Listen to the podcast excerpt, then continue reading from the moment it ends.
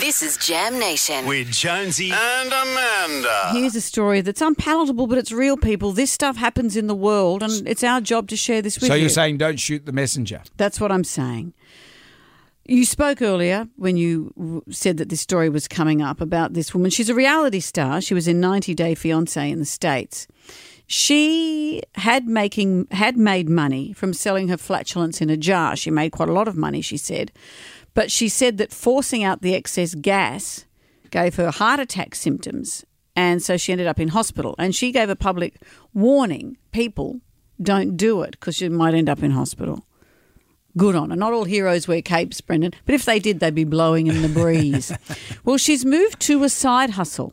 She's found another way of keeping her fans happy by giving the parts of her body. Would this be a cider hustle? Because the first one was a side hustle. Well, that's thing. true. This is a side boob hustle. I'll tell you why.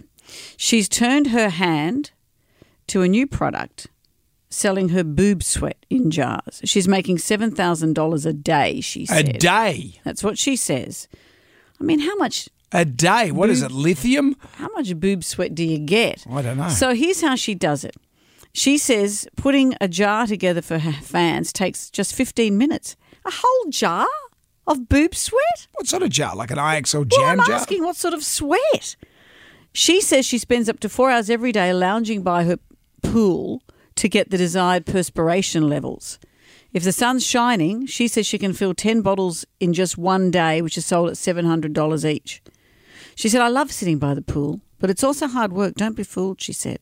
I also have a great set of top areas, bosoms. Okay. And she said, this is where it's unsavoury and don't shoot the messenger. She says, smelling the sweat, licking the sweat brings fans as close to them as they can get. Mm-hmm.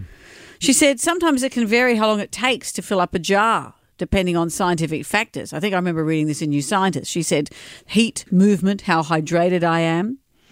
So she said to keep up with orders, she drinks a lot of water and course. sits in as much direct sunlight as she can. This is a quote that I love. She's quite spiritual about it.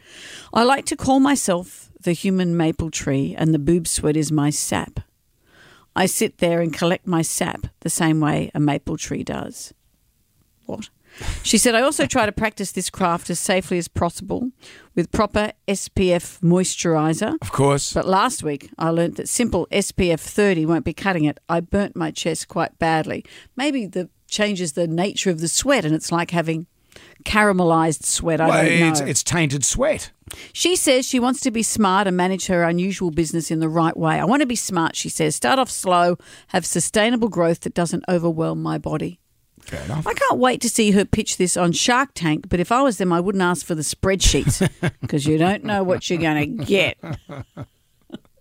It's a lot. It's a lot. It's a lot. It's a lot to take in. Yep. But if you're interested, uh, her name is Steph Matto. Yep. If you want to buy any boob sweat, Okay. she'd be happy for the money. Though she says she makes seven thousand dollars a day. She's doing all right. A side boob hustle.